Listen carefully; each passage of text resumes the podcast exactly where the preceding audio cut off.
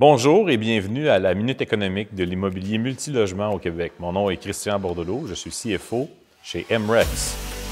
Bonjour, aujourd'hui à la, Minute économique, on va parler euh, d'une question qui est posée très très régulièrement. En fait, euh, je pense 7 ou 8 fois dans les, dans les dernières heures. On me dit, Christian, Christian, Christian, est-ce que combien de portes que j'ai besoin? Est-ce que toutes les portes se valent? Hier même encore à la radio, on me demandait, on a besoin de combien de portes? Combien de portes que ça prend pour vivre de l'immobilier? Les portes, tant qu'à moi, c'est mon, c'est mon humble opinion, ça veut absolument rien dire. Et euh, il y a beaucoup de, gens actuellement sur le marché, euh, moi j'appelle ça un peu des gourous de l'immobilier, donc des gens qui vont bâtir leur crédibilité sur un nombre de portes imaginaires, mais on ne sait jamais vraiment combien de pourcentage ont ces portes-là, puis c'est quoi ces portes-là. On va dire, ah, 1000 portes, 800 portes, 500 portes, 400 portes. Ça ne veut pas dire grand-chose. Euh, l'important là-dedans, c'est pas le nombre de portes que vous avez, L'important, c'est le rendement que vos investissements vous rapportent.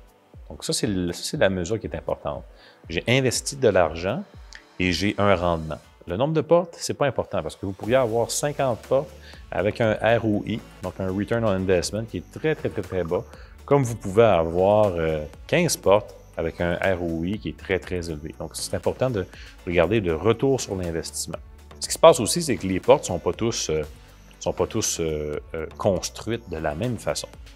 Euh, donc, si vous avez des stratégies à long terme, est-ce que vous avez des portes en bois ou vous avez des portes en béton? je ne parle pas de la porte, évidemment, en tant que telle. Je parle vraiment de l'immeuble.